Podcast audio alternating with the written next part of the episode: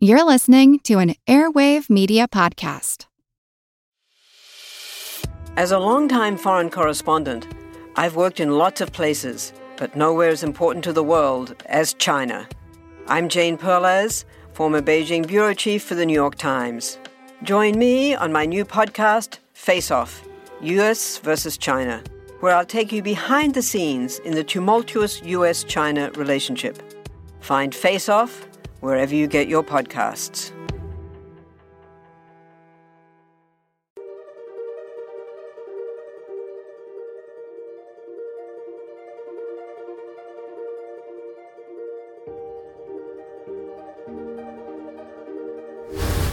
Hello, everyone. Welcome to the All Creatures Podcast. I'm Angie, and today I'm really excited to be interviewing Dr. Deborah Cottrell. She is a veterinarian here in Gainesville, where I live, at the Weston Animal Hospital. This was established in 1986. And she specializes in, of course, a large variety of animals, including dogs, cats, ferrets, rabbits, rodents, small marsupials, non human primates, and other animals as well. But today we're going to we're going to focus on talking to her about her specialty and her love and passion of working with local Florida bats. She is involved in bat rescue, rehabilitation, and education here in Gainesville and locally in Florida as well. But we have Dr. Cottrell here today to talk to us about bats. She specializes in rescuing, rehabilitating, and educating people in local Florida bats. So, hello, Deborah. It's Hi. nice to see you. Thank you. You too. So, uh, thank you so much for agreeing to sit down with me and talk about your love. And the goal is today to get more people excited about bats. Okay. That is my goal too. So, with that being said, why don't you give me a little a bit about your background and how you fell in love with bats? Okay. Um, I graduated from Texas A&M College of Veterinary Medicine in 1980, um, having done all my undergrad at University of Texas, and moved to Florida in 1986 and opened this practice. When I first opened my practice, we sort of accidentally backed into caring for Florida bats because our building was originally located down the street next to a hardware store that had a cedar shingle roof. And in that cedar shingle roof were about 2,000 bats. Oh my lived there goodness. and it was a maternity colony and sometimes these babies fall out and end up on the sidewalk mm-hmm. and the employees of the hardware store would pick them up and bring them over and say what do we do with these and so we ended up with them So you learned what to do so we learned what to do with them and it just grew from there Wow. So a lot of your work recently is all because of this hardware store. definitely little ace hardware store Isn't that funny how life works? Wow. Now tell me a little bit about the bat rehabilitation and the bat house on your property and what you do here for our, the local species of bats in Florida. Okay. When we were in our old building and we then bought this piece of property, we decided to put up a bat house. And mm-hmm. that bat house went up before the building went up Oh, by wow. almost two years. Um, and we actually did attract bats. And so we started with a small bat house that was already on the premises when we built the building. And when you say bat house, can you describe to the listeners what that means or how big it is? Well, the one we started with was a typical one that you can buy online from Bat Conservation International or Bat World Sanctuary. Mm-hmm. It held like about a thousand bats. okay, and it just comes and you can It just comes in a box and you hang it up. Oh, cool. Um, most of these places also have plans for how to build your own, but they're very labor intensive. Okay, so if you're a, a bat beginner like myself, let's say, You probably would not want to try building one. Okay, just get Amazon to deliver it. Yes. Very good. Yes, but we, my husband and I have a lot of projects at home. We start and then later on we uh, decide, okay, it was probably too much. Although I must say, for this past Valentine's Day, he did successfully build me a, uh small native pollinator box to Oh, attract nice. local bees, and we're going to put it in our garden. So, but yeah, a bat house would probably be too, would be a little Yeah. too much. So, well, that's really cool. And now within this bat house, what kind of bats are in there? We have about 75% Mexican freetails and about 25% evening bats. Okay. Bats are very cool about sharing quarters with other species. They Really? do very well, yeah. I guess I didn't know that. That's really interesting. And we're very lucky here too in Gainesville, Florida. I think I briefly mentioned in the last bat podcast that we did that we have a very is it the largest bat house on the University of Florida? It's the largest man made bat house in the world. Wow. And Yes.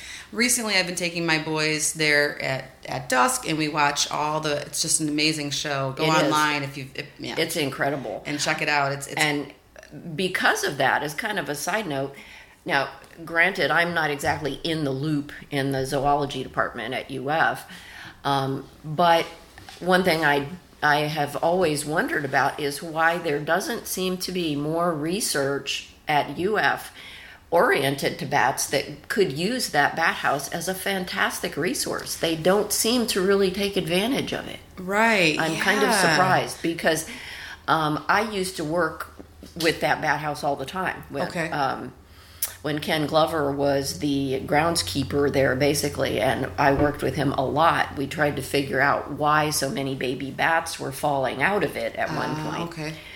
And I spent a lot of time there and found out that UF doesn't seem to really want a lot to do with it Do as with far as research. research or anything. Hmm, it's probably an issue of funding. I know just from being Maybe, yeah. in the animal world in general, both in um, I'm currently in uh, the domesticated uh, research world um, and agriculture. There's they're- just keep fu- cutting funding more and more. Yeah, and more than with likely. hmm with exotics, it's even It's tough. There's even less money, I would imagine, but but hopefully. They'll someday they'll uh, get some research going on there, or more Well, research. Maybe this will put a bug in somebody's ear. Yeah, there you go. there you go, definitely. And we're also lucky to live near uh, the Lubee Bat Conservancy, Yes. And they do a lot of research there. Lubee is one of the leading bat research facilities in the world, and so many people don't even know it's here. I, I to be honest, before I moved uh, from Michigan to Florida, uh, it was a it was a pleasant surprise when I Yeah. learned about it, and when we got to visit. And uh, it's just a really amazing facility. And for the listeners, would you mind just giving a brief description of what the Lubee Bat Conservancy does? The Lubee Bat Conservancy is uh, magnificent in that it is one of the leading world researchers in fruit bats of all kinds. They do not, however, have much of anything to do with the Florida native insectivorous bats. They deal almost exclusively with fruit bats, and we really don't have those in the U.S. except for a specific few in the desert southwest um, that, for example, pollinate the agave plant. So it's because of bats we have tequila. Ah, I love that. Right. Every time you drink a margarita, Yes. if you love margaritas out there, like me and my friends, you can thank your local Yes. fruit bats. Lubee traditionally has not done anything with local insectivorous bats, but they're trying to change that. And they're trying to learn a lot about how to take care of them. Um, they currently have two of our bats Oh, that uh, are on loan to them permanently or long term, and they're learning to take care of and handle them. We have a small population in our reception area in a little habitat. We have three there now that I use for education. I can take them out and show them to people. Um, and these are bats that are uh, too injured to ever fly again. To go back Mo- in the colony. yeah, most of them um, have had to have wing amputations because Okay. the wings have been fractured. And so they have a job, and Mm-hmm. Which is a they, great which. Mm-hmm. is education, and that's what Lubee hopes to use them for as well, and eventually t- to I think branch out a bit into local bats. Well, wonderful. And yeah, Lubee does amazing research, and so hopefully they can start to explore some of the better ways to feed and care for these Yep. insectivores so we can keep them under human care and, and learn more about them and help some of the more endangered populations. Agreed. And tequila or tequila growers, um, agave growers are wising up to the fact that they need to help these bats out, and some of them are actually setting aside a few acres and percentages of their agave plants specifically for the bats. Wow. To help the bats come um, and thrive. Well, they've realized it's, it's economically beneficial for them to Yes, do that. yes. hmm And and with that being said, too, just to remind the listeners that insectivores, the bats that are native to North America, they eat insects, as their name so suggests. Whereas a fruit bat, which are what are primarily researched in Lubee, those are often what are considered the flying foxes. They're larger. They have uh, Yes. the, the bigger the bigger face that looks like a German Shepherd puppy. They look more puppyish, yeah. they're super cute. And so, and those are a lot of um, old world bats. And we, besides the one species, Known as sky puppies. sky puppies. Oh, I like that too. Yeah, I'm learning lots today. Um, and but yeah, so really the only fruit bat endemic to North America is the one. I believe it's called the long, the lesser nose long-tail bat. If I believe something like that. gotcha. But let's just call it the margarita bat. Yeah, the margarita a very important one. And so, and that brings me to my next question that you can maybe help answer is with the bats in North America and the bats here locally here in Florida being insectivores, they're really critical. They do a job. Clearly, the Yes. tequila farmers have realized that. And this job is to eat insects. They eat massive amounts of insect pests. Um, the Mexican freetail bat, which is the one that inhabits the UF house exclusively, they Mm-hmm. Okay. don't have any other kind of bats. Okay, so no there. commingling at UF. Not that I have seen Gotcha. after several years of actually going up in that house and seeing them. Mm-hmm. Um, my husband actually found a skull from a yellow bat Oh. in the UF bat house when we were up there working with it at one point, and that was the only time they've ever documented a non free tail in that house. Interesting. Okay. Um, so, the Mexican freetails do massive work for corn farmers. The corn ear moth, I believe it's called. Mm-hmm. Every spring, massive clouds of these moths travel across the south and go, I believe, to the Midwest. Mm-hmm. And they are predatored by the Mexican freetail bat. Okay. And the first time that this was ever documented was maybe five or six years ago by the National Weather Service, who viewed a massive cloud. Like a UFO. They're like, what is going on? Yes, in South Texas. And they identified it finally as this cloud of moths. And followed close behind it was a massive cloud of bats Oh, that were these were this is we're talking 10,000 feet Right. altitude. Wow.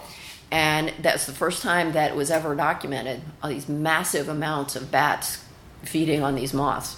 which are doing the farmers huge favors. Huge favors. I some of my literature uh, researching bats. I mean, the numbers were astronomical. It was in the billions of dollars. Yes. that they help save farmers in pesticides and Yes. insecticides, And, of course, save us too. and save the money. environment too. Right, the Sure. runoff and all of that. And so, I think that that's a, a really not as well known fact. That when people think about bats, they don't always equate to them helping keep the, the pest control population down, and then Right. other species of them, like the fruit, like the fruit bats or flying fox, they pollinate. They're, Yes. Oh, yeah.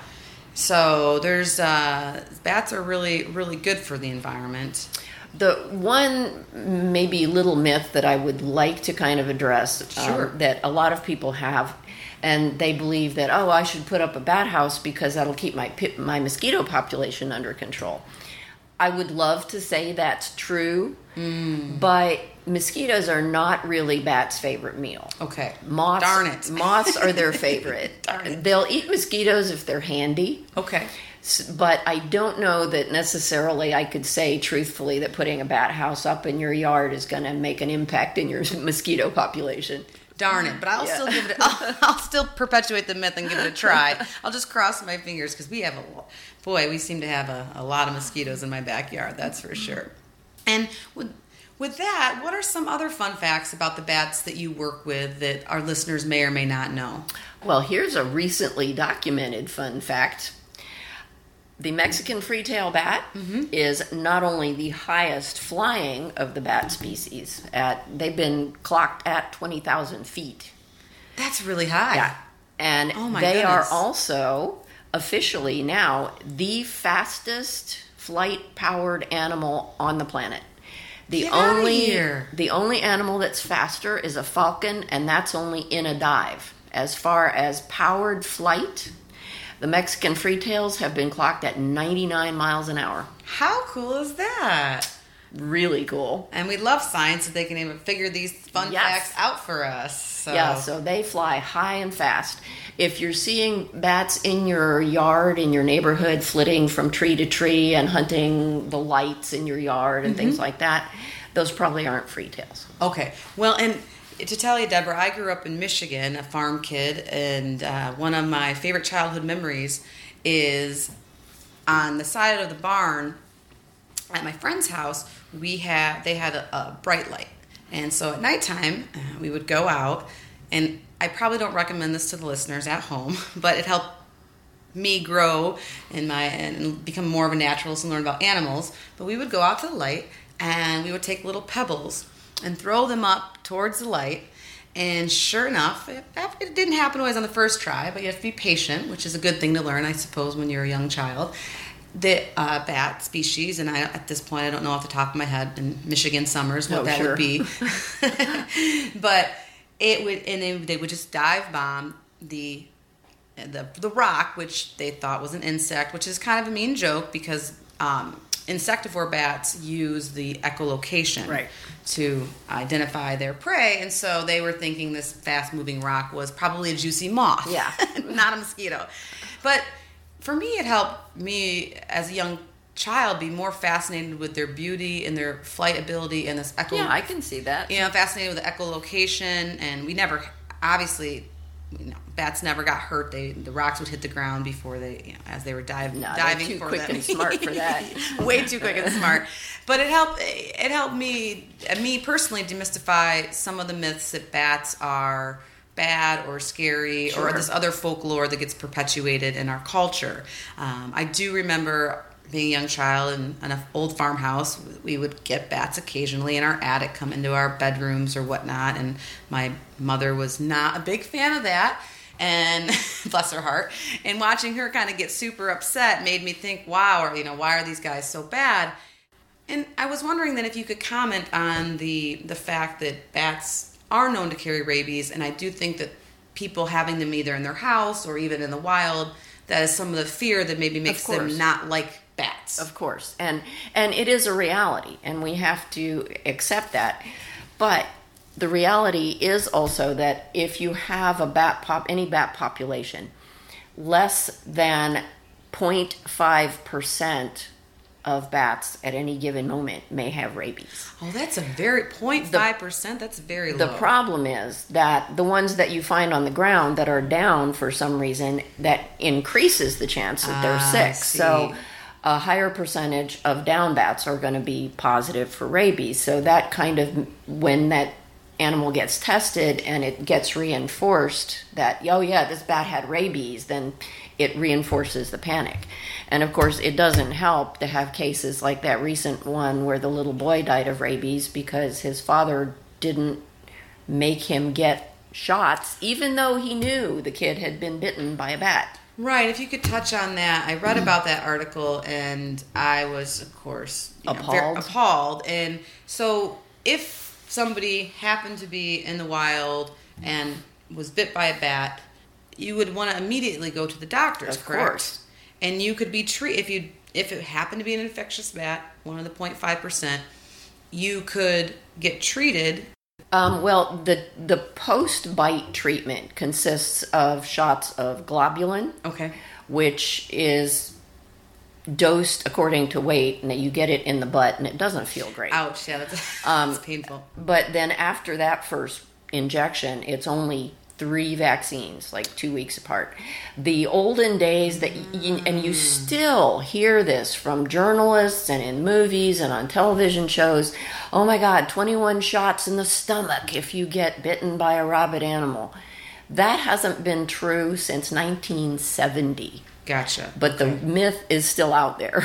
Right. So people are even more scared. fear- or maybe that's why they didn't maybe want to seek medical help Yes. or whatnot. Because the little boy was scared of getting shots and he screamed and cried, and the parents relented. And they let the little ah. boy control his own destiny, which was obviously not a smart idea. Sure, and but when when we do hear about cases like that, and then you know makes parents worry, and it and it probably if they don't read the whole story or understand, like you said, the course of treatment, it may influence their dislike or fear of bats, which is kind of an unfair Right. stereotype. And the other problem is that, um, and I'm probably going to get some flack from the health department people on this, although I have a great relationship with the local health department. We work fantastically together. I love them. But many times, the health department also tends to, I think, exaggerate the danger of just a bat being in the same room. Okay. There is no way you are going to get rabies from breathing the same air as a bat. Well, and that was the going to be my next follow up question is as a child growing up in the farmhouse in Michigan and the bat came in from the attic. It's Yep. not going to bite me, right? I mean, it's, It's not going to go out of its way to. right. Um, the the big danger, and it, it, it makes perfect sense from a public health standpoint, is if this bat is found in a house and it's been alone with a child or alone with someone who's sleeping or drunk or somehow uh, maybe mentally disabled and not able to understand that they've been bitten in in some way then yes that makes perfect sense to be super cautious. Of course. but the idea that you can be bitten by a bat and not know it unless you're drunk or sleeping or a child is way out of line. You know it's like stapling your finger I've been bit by. I have not been bit by a bat, but I've been bit by enough critters to uh, know that you typically. you typically know that you've been bitten oh my gosh, the bearded dragons are some of the worst. Iguanas and iguana bite. Yeah. Ooh, those hurt. But yeah, our one of our uh, more common species are local red bats. Um, boy, you get bitten by them, it's like getting bit by a cat. Yes. Yes. It's, it hurts. You know it. Okay. Yeah. And now, do you have a favorite bat species? You've been working with bats for so many years. Is one? Oh gosh. Um, I think it would have to be the Mexican freetail, just because they're not the cutest of the bats, but boy, they are the workhorse of the agricultural world. Sure, they have a job. They have a job and they do it really well, and they are the most common species of bat on the planet. They are found on every continent except Antarctica. How cool! Isn't that cool? Well, and I was reading too. I'm not sure if it's a Mexican freetail, but certain species of insectivores, especially if they're um, pregnant or lactating females, they will eat up to their body weight Oh, of yeah. insects Yeah. a night. Yeah. That's kind of like me on Thanksgiving. And what's also cool about the pregnant females is um, they can actually have a, a fairly lengthy breeding season, but they have uh, the ability to have co timed uh, pregnancies developing. They can. I, I don't think anybody quite understands the mechanism at this point we need more re- bat research. we need more research. They can time their pregnancies, and they do, so that all of the females in a colony will have their pups in the same month. All of the baby bats in Florida are born from the last week in May to the last week in June. That's so cool. Physiology is just amazing. Even though they may breed in January or February or March. Wow. So the so basically, the, yeah, either the they they either store sperm or they're I believe the fertilized egg is actually stored in the uterus Okay, until delayed implantation. delayed implantation And until then- the other bats are all and they the all know how to somehow talk to each other Right. and say, okay, today's the day where we're okay. Stop that delayed implantation. Yep. And let some pheromone or something. Yeah. Wow, this is so cool. See, now I have a new idea for a postdoc. That's amazing. And now with the local Florida bats, we um, in your colony you've got the free tail and what was the other one? Evening. And the evening bats. There's several other, I think about 13 uh, endemic species to Florida Yeah, something like that. around that. Yeah. With the ones that you have in your bat house, are they threatened or in danger, or how is their conservation Ours are status? not. Oh, good. Ours are not, and that's really good. Yeah. Um, and there is also uh, one of our clients uh, who owns a piece of property not far from here who has a large sinkhole on their property, and it actually houses the largest colony of southeastern bats in the world. In the sinkhole? In the sinkhole. Now you're gonna have to explain that a little bit more. Well, uh, my husband and I have both been down it, and it it goes about twenty feet straight down, Uh-huh. and then becomes horizontal and Okay. opens into a cave system. Oh wow! And okay. he does this. The owner does not advertise where it is. It's fenced off. He doesn't want people to know where it is. okay. Um, because he's protecting them. And are they a population that's threatened or Not yet. not yet? But They may be at some point. Yeah. okay. And I was reading up a little bit on the is it the bonnet? The bonneted bat, the, bonneted Florida bat. bonneted bat. I've never seen one. No. Well, I believe it's probably because they're endangered, right? There's not And they're mostly, as far as I know, in South Florida. in South Florida, but I, I was reading up that they're definitely uh, we have uh, they're they've been enlisted in the Endangered Species Act, and they were one of the first bat in many years to in North America to be listed. And so it does seem like that researchers and uh, scientists and the federal government are starting to at least pay some attention Yes. to that species of bat. Um, Yes. But like you said too, without research, it's hard to know what the numbers are or Well, how to help them rebound. The other problem with bat research is every species is a little different, just like Right.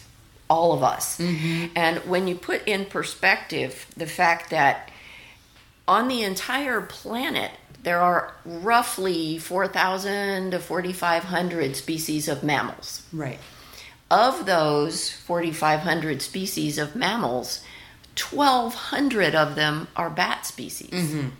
So nearly one quarter of the animal species on Earth are bats. Yeah, about 20 to 25 percent. Yeah. That's pretty incredible. It's huge. Especially for an animal that seems to be so misunderstood. Yeah. And I mean, I'm not talking about absolute numbers. We're talking Sure. about different species. Mm-hmm. Yeah. But still, yeah, no, it's really it's really incredible and and they're very efficient at what they do and very good at it and it would be it would definitely be sad to see some of the ones that are either have more fragmented populations Yeah. or haven't perhaps done as well. It'd be it would be sad to see them go and we talked a lot on the podcast about different pressures that endangered species of bats are facing throughout the world habitat fragmentation pollution um, but here in north america uh, i'm sure most of our listeners have heard and if they haven't there's a lot of bat species that are experiencing white-nosed White nose syndrome. Mm-hmm. Yeah. and could you Devastating. right could you uh, could you give us a little update on Yeah. um, a what is that Of course. the disease and how is it affecting the local bats here in Florida and what's being done about it Well, the good news is it doesn't affect the local bats here in Florida. okay that is Um, good news I have never actually seen it, and the reason for that is that it's a fungus that requires very, very cold conditions. Ah. So it's found in hibernacula, uh, up northern climates where bats hibernate. What's a little scary is since this was first identified, what, 10, 12 years ago now, it has progressed across the United States alarmingly. It's not fast, but it's a march. And it has now progressed all the way across the United States to the West Coast and as far south as northern Alabama in some of those bat caves. and so when was the first case diagnosed or understood It was first discovered in a cave in upstate New York in 2006. oh so not that long ago I not mean, that long years ago. Yep. And it has made a march across the United States and killed millions and millions of bats. Estimates are up to 7 million. Holy In in some cave systems it has wiped out 100% of the population. oh my goodness and what is this fungus what does it do exactly Well, it the main thing that it does, as as, as I understand it, is that it um, affects their ability to maintain their status of hibernation and they wake up Oh, and they wake up in the middle of winter where there's nothing to eat and they starve to death. interesting. Okay, wow. And there I've read accounts of um, bat biologists who had been working with particular cave systems for years, doing various kinds of research, and these guys just going coming out of caves crying Oh, wow. And so where because the the whole population was dead. A catastrophe. Wow, I couldn't imagine that would be so hard to see that. And so, with this being around not that long or being recently discovered, and obviously very, very devastating, are there any updates with uh, research being done to help prevent this, or where are we at with this? There's been disease? a lot of research done, and a lot of bat rehabilitators um, discovered on their own that they can treat individual bats Okay. um, with antifungals and topical vinegar solutions and things like that. Um, and they can save individual bats, but of course, that doesn't affect the giant populations that we're talking about. It doesn't make that much difference to them. But um, I think a lot of the original research started with antifungals. And recently it was discovered that the big weakness of this fungus is ultraviolet light. Interesting. Okay. And so now they're experimenting with pulsed ultraviolet light in these cave the systems. caves. And of course, there probably will be un- unanticipated effects. There could uh, that could affect the bats in various ways. Sure. But right now, white nose is such a devastating disease that I think everybody's willing and ready to take that chance. To basically try Yeah. anything. Wow. No, that's incredible. And so, how far south does it come then? It's uh, northern Alabama. Oh, there, so it's close. where there Oh. are cave systems in northern Alabama that are really cold, Okay. um, and bats hibernate there. Uh-huh. Yeah, Wow, I guess I didn't realize it had traveled that far south. yeah, scary. It is scary. And now, in your opinion, why do you think we should help save some of these native species of bats? For us here locally in Florida, or for perhaps a listener in New York? Sure.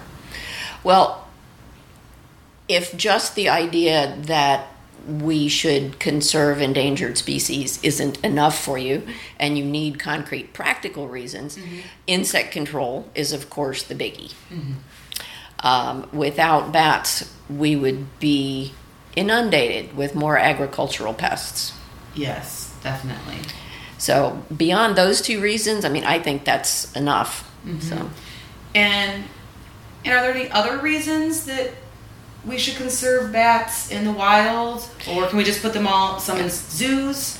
a big reason that we have to keep our wild populations is that par- partially because all of these species are a little bit different. They all have slightly different nutritional requirements.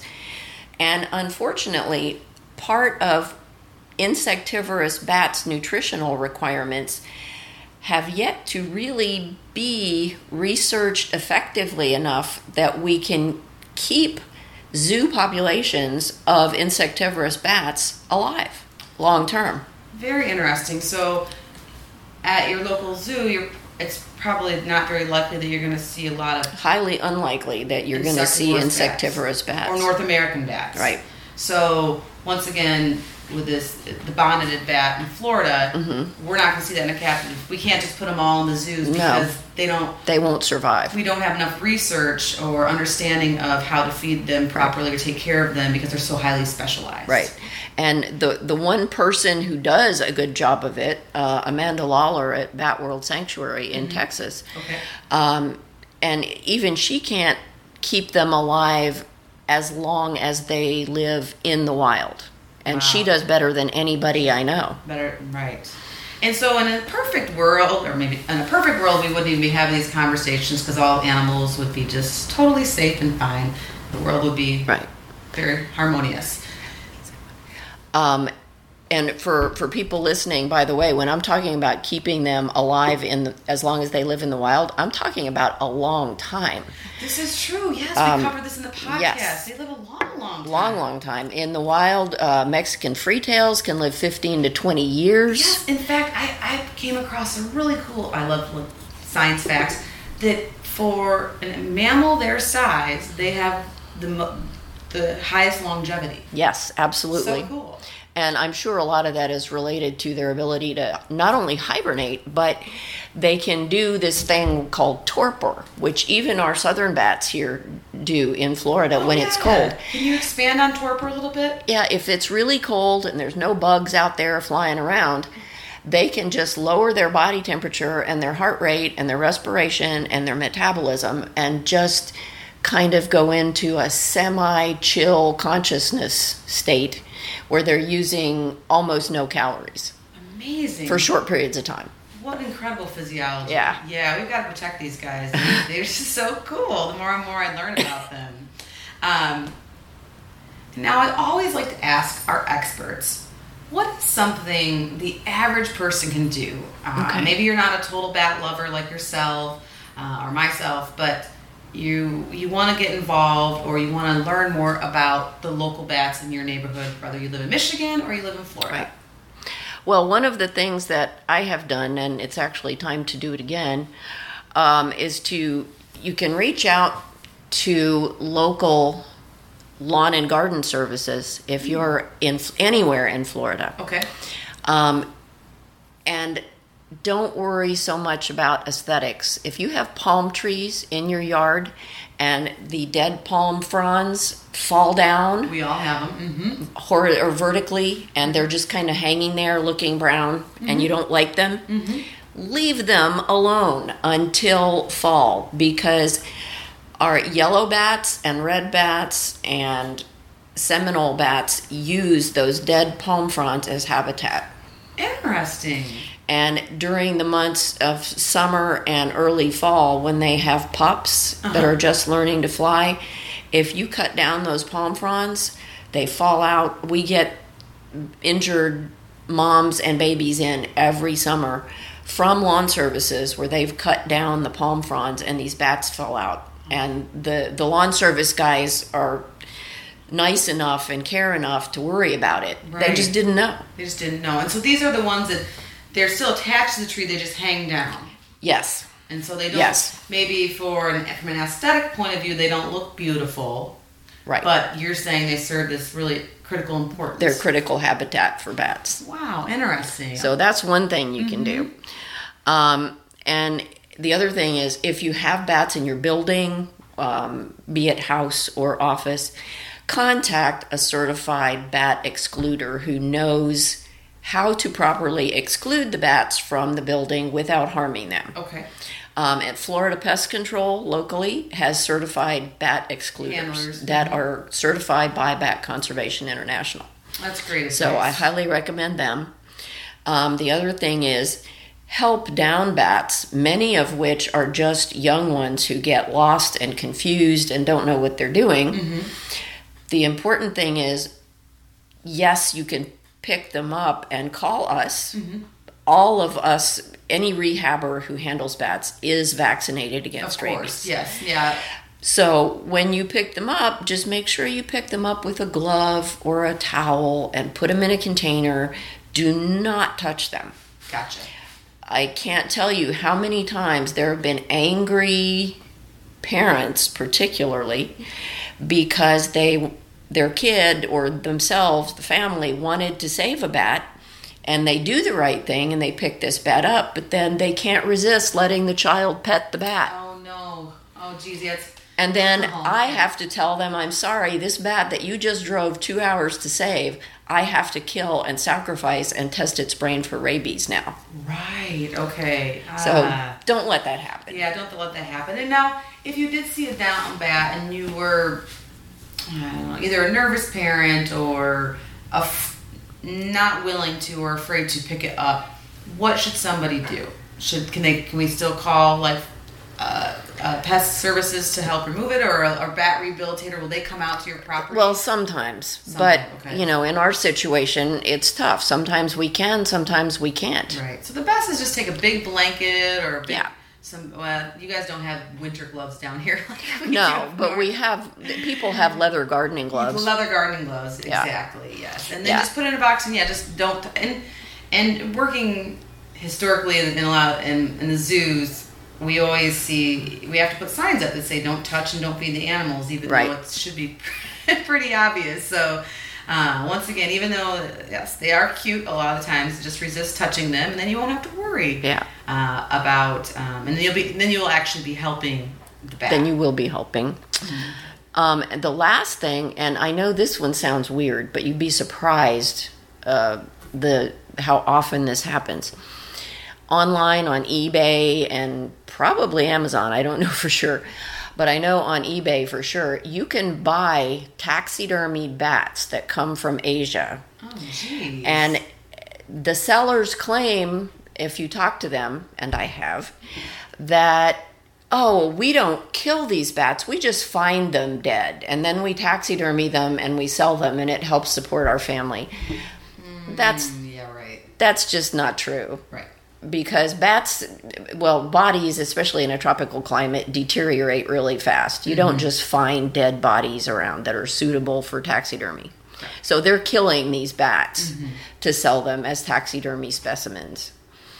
And the argument that you're helping their family i guess that could be valid Sure, to a point. So i suppose you have to weigh that. But just be aware right. that they're killing these bats in order to do this because you want to put one in your living room. Right. Yeah. I mean, just maybe just buy a stuffed animal. Just buy a stuffed one. or eh, right. And as far as you know, helping people in um, different countries, I I can totally get behind that. Make donations I to was- organizations that do that. exactly. Exactly. Um, programs like Kiva, which do micro loans to people and help them start up their own businesses, so you're not just throwing charity money at them. Exactly. I'm a big believer in those. oh, me too. Definitely. Or a lot of times we'll um we'll gift livestock to families. Yes, yes. Mhm. In Haiti, we've done that a lot before. So, um, and now since you've been specializing in bats for so long and, and been around with white nose syndrome, and then of course created this amazing bat house here in your property and become a, a specialist in our community, what inspires you to keep doing what you're doing?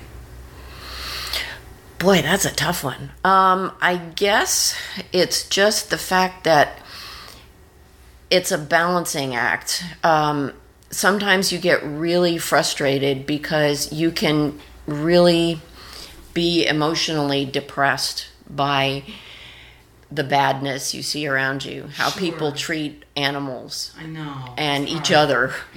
right.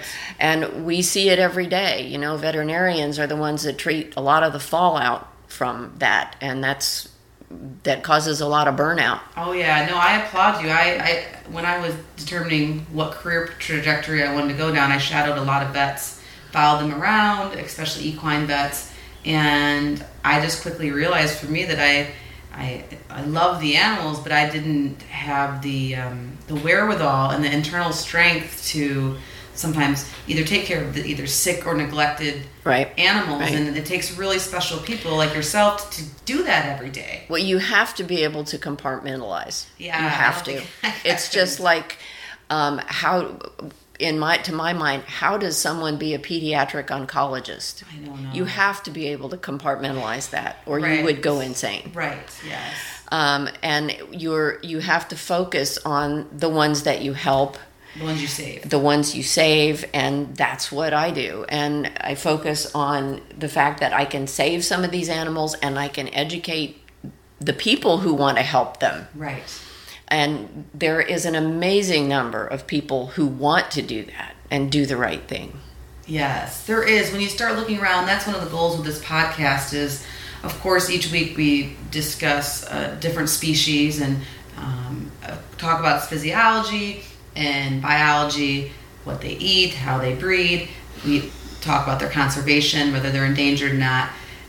And sometimes it is kind of doom and gloom, and and I don't and I'd like to, of course, we need to touch on that, but I also love interviewing people like yourself and some of these organizations we've been able to talk to in just the short time that we've been doing the podcast and hearing about all people that are doing really positive things and sacrificing a lot to help save these species, to help educate other people.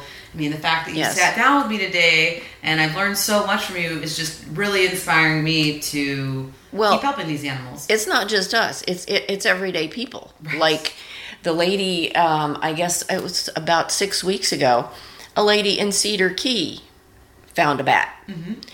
and she didn't even own a car. She had to find a neighbor who was willing to drive her an hour and a half here to bring the bat, and she did it. And she did it, right? So yeah, those feel good stories. We got to get more of those out yep. that help inspire people. The little old lady that lives an hour and a half, sixty miles away ish. Um, uh, if she can get it back here to help be rehabilitated, then we all we all can do right by these animals. And so I I can't wait to bring my kids here to come see your bat house one evening. Oh, it, it's great! It's fun. It is uh, for for anybody listening locally in uh, the Gainesville and or uh, North Central Florida area mm-hmm. at uh, West Animal West End West End Animal Hospital. There is a, an amazing bat house. We have a uh, a new house that replaced our initial small one um, in 2015, mm-hmm. and this house holds upwards of 15,000 bats. We wow, have that's a lot of bats. We think we have 7 to 8,000 right now, we estimate. And we actually in the summer can go up there and there will be people with vans with the back of the van open and kids sitting there watching the bats come out at dusk because you can get very close to them mm-hmm. in our retention pond here. Um, and they'll fly right over you. That's so cool. And then my last question, just thinking about Christmas presents I can ask for being a bat house, hint, honey. um, but is there any, if you do have a bat house, or for your bat house, for instance, is there any maintenance required? You have to like clean them, or not usually? Okay. Um, now they will require replacing every fifteen to 20 years depending on the weather okay. in your area okay. because the wood will deteriorate mm-hmm. at some point and it's a kind of a catch-all problem because uh, you can't use treated wood because that's not really good for them mm-hmm. um, and if you try and put things like screen on the wood that traps guano and makes a mess and the wood rots um, so what they do currently is groove the slats of the wood that's why it's so labor intensive Okay. Because um, you have to make grooves that are roughly half to three quarters of an inch apart. Mm-hmm. And this particular house has, I think, 24 panels. Oh wow! So, that's, so a that's a lot of grooving. that's a lot of grooves. Well, wonderful. And now, if any of our listeners do have a follow-up back question, or perhaps uh, would like to contact you, do you have either a Facebook page or a oh, website? Yes. That- Yes, we have. We don't do a lot with the website, okay. um, and it provides basic information for mm-hmm. our clients. But Facebook is certainly more interactive for businesses, okay. and yes, we and have how, a Facebook page. Okay, and what what is the name of the Facebook page? It's West End Animal Hospital, and okay. uh, West End is two words. Okay, wonderful. Well, Debbie, thank you so much for talking to me today and familiarizing me with the wonderful things that our local bats here can do in Florida and, and all the really brave and courageous endeavors you've done in the past 20 or 30 years with bats. We all thank you. You are most welcome.